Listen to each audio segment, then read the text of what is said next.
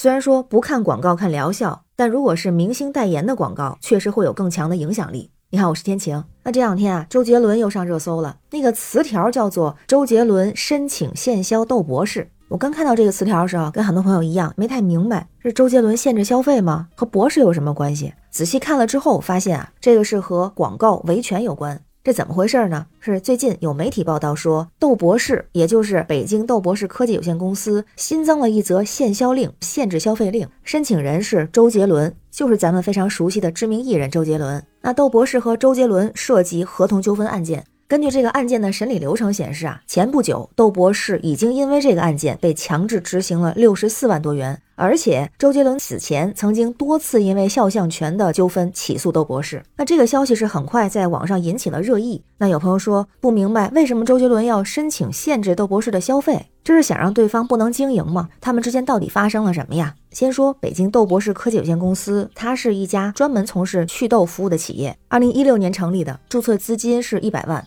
它经营范围就包括像企业咨询管理、经济信息咨询、健康咨询、财务咨询、市场调研、广告设计、制作、代理、发布等等。那根据网上曝光的信息啊，这个公司曾经多次使用周杰伦等明星的肖像作为宣传的素材，在它的像官网、微信公众号、抖音账号等平台都发布含有明星肖像的广告。并且还说啊，他们的祛痘产品和服务能够让用户拥有明星般的无瑕肌肤，而据说这些广告没有经过明星本人或者是其授权方的同意，严重侵犯了明星的肖像权和名誉权。那网上也有另外一种说法啊，说周杰伦曾经和这家公司签署了代言合同，作为这个公司的形象代言人宣传产品，但是呢，公司没有按照合同的约定支付代言费用。此后呢，周董就是多次起诉窦博士公司，要求支付代言费并追究法律责任。不过呢，对这个说法，因为网上也没有展示当时的合同，所以我们不能够真正的了解。不过，确实使用了周杰伦的肖像去进行广告宣传。那周董也确实多次通过法律途径去维护自己的合法权益。有公开的报道就显示，他曾经在二零一八年十月份的时候起诉窦博士侵害其肖像权，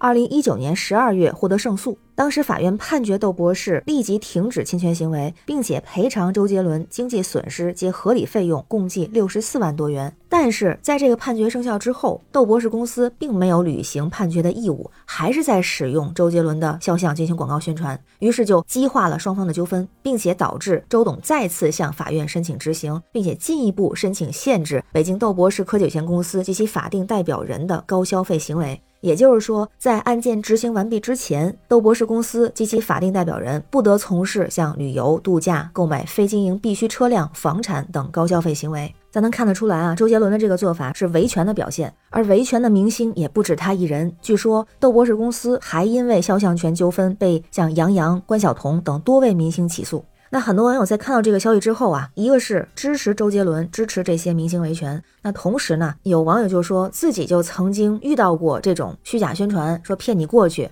告诉你一系列免费的东西，到了呢都宣传各种套餐，你要是不买的话，那免费的也就没有了。也有人提到啊，这都多少个明星起诉了，这公司是不是天天靠这种信息提高知名度啊？也有人说啊，据说现在改名了，继续坑人，很多便宜货卖的特贵，每次去都要上千上万，而且还得持续好几次，没去呢又长痘，太坑了。而同时还有一个网友的情况也需要引起咱们的注意，就是啊，有的医疗广告中会私自使用患者的照片，这也是一种侵权的行为。因为在咱们国家的民法通则里边有一个规定，就是公民享有肖像权，未经本人同意，不得以盈利为目的的使用公民的肖像。所以，如果有消费者遇到这样的问题，也需要拿起法律的武器。窦博士这个事儿，就这么几个方面吧。首先，支持像周杰伦这样的公众人物维权的做法，因为它会影响到消费者的产品购买。而对消费者来说，如果是选择类似的产品和服务的时候，需要慎重谨慎，不要轻信虚假广告和夸大的宣传，还是通过正规的渠道和专业的机构进行咨询和治疗为好。那如果是已经消费的患者，也需要留意自己有没有被侵权的行为，如果有的话，积极维权。